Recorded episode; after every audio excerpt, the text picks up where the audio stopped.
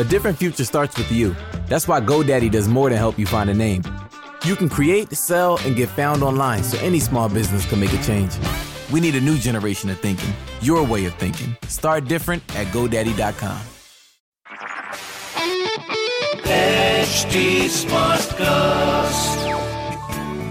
You are listening to an HD Smartcast original. आप सबका स्वागत है बस दो पंक्ति की कहानियों में। आज की कहानी मैं निमित अपनी दोस्त नेहा के साथ विस्तार से सुनाऊँगा। तो शुरू करते हैं ये कहानी बस दो पंक्तियों के साथ। बस दो पंक्तियों के साथ।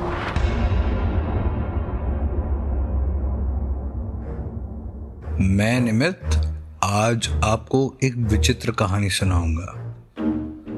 बस दो पंक्ति की कहानी। मैं हमेशा की तरह चमोली के पास पेट्रोलिंग कर रहा था।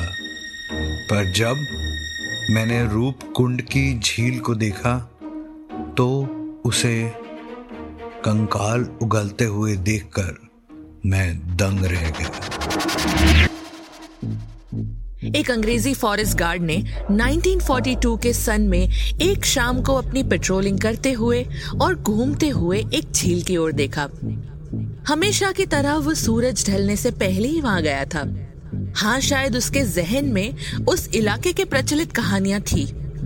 वो आगे बढ़ा तो उसने देखा कि हिमालय की पहाड़ियों से बहती इस झील में अब पानी भर चुका था। गर्मियों में इस झील में बर्फ़ पिघलकर पानी भर जाता था। तभी जैसे ही उसने झील की ओर देखा तो वो अचंभित रह गया। इस झील में तैरती हुई 200 से ज़्यादा मानव कंकाल देखकर उसकी रूह काँप उठी और तब उठा एक सवाल। शायद ये जो कंकाल हैं, जापानी सेना के दूसरे विश्व युद्ध के समय यहाँ तूफ़ान में फंसे सैनिकों के हैं। ब्रिटिश सरकार उसकी छानबीन कर रही है। पर ये कंकाल बेहद पुराने हैं। फिर ये उस सेना की लाशें नहीं हो सकती।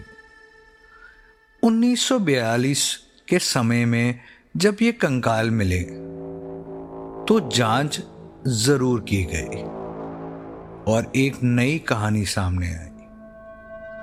और ये कश्मीर के जोरावर सिंह की सेना भी हो सकती है। और तिब्बत युद्ध के समय की बात है, जब रास्ता भटकने के बाद यह सेना तूफ़ान में फंस गई और बड़े बड़े ओले उन पर गिरे, जिसकी वजह से वह घायल हो गए। सब लाशों के सर पर गहरे घाव थे और ये कहानी की पुष्टि करने लगे। पर चमोली के लोगों की प्रचलित कहानी, राजा जस धवल की कहानी। जब उनकी बीवी गर्भवती हुई और वो अपना ताना बाना लेकर नंदा देवी के मंदिर पर चल पड़े, सबने उन्हें बोला कि ये सब मत कीजिए, ये अपशगुन होगा। पर राजा नहीं माने और वो यात्रा पर निकल पड़े। पर तभी यात्रा के दौरान उनका काफिला इस तूफ़ान में मारा गया। परंतु यह भी सब एक कहानी ही रही, और इसका कोई प्रमाण नहीं है। दुनिया भर के वैज्ञानिकों ने इसको सुलझाने की कोशिश की है, परंतु यहाँ काफ़ी कंकालों को, काफ़ी वैज्ञानिकों और अलग लोगों ने उठाकर ले जाने की कोशिश की है। तो इसका सच कभी मिल ही नहीं पाया। यहाँ सिर्फ़ हिंदुस्तानियों की ही नहीं, पर यूनानियों की भी लाशें मिली हैं। और सिर्फ़ मर्द नहीं, पर बच्चे और मादाओं की भी यहाँ काफ़ी लाशें मिली हैं।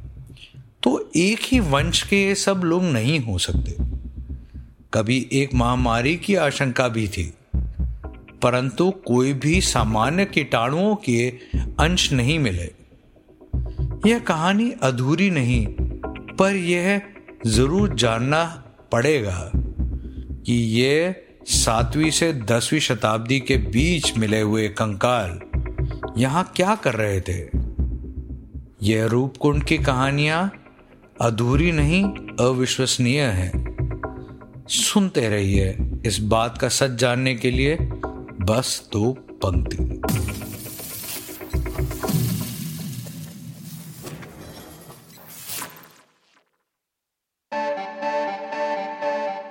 अगर आपके पास भी ऐसी रहस्यमय कहानी है तो हमें लिखे podcast at the rate Hindustan Times dot com पर। और जानकारी के लिए हमें फेसबुक इंस्टाग्राम और ट्विटर पर फॉलो करें। हमारा हैंडल है at the rate H T smart cast ऐसी कहानियाँ सुनने के लिए लॉग ऑन करें W W W dot H T smart cast dot com आरोप और सुने नए नज़रिए से।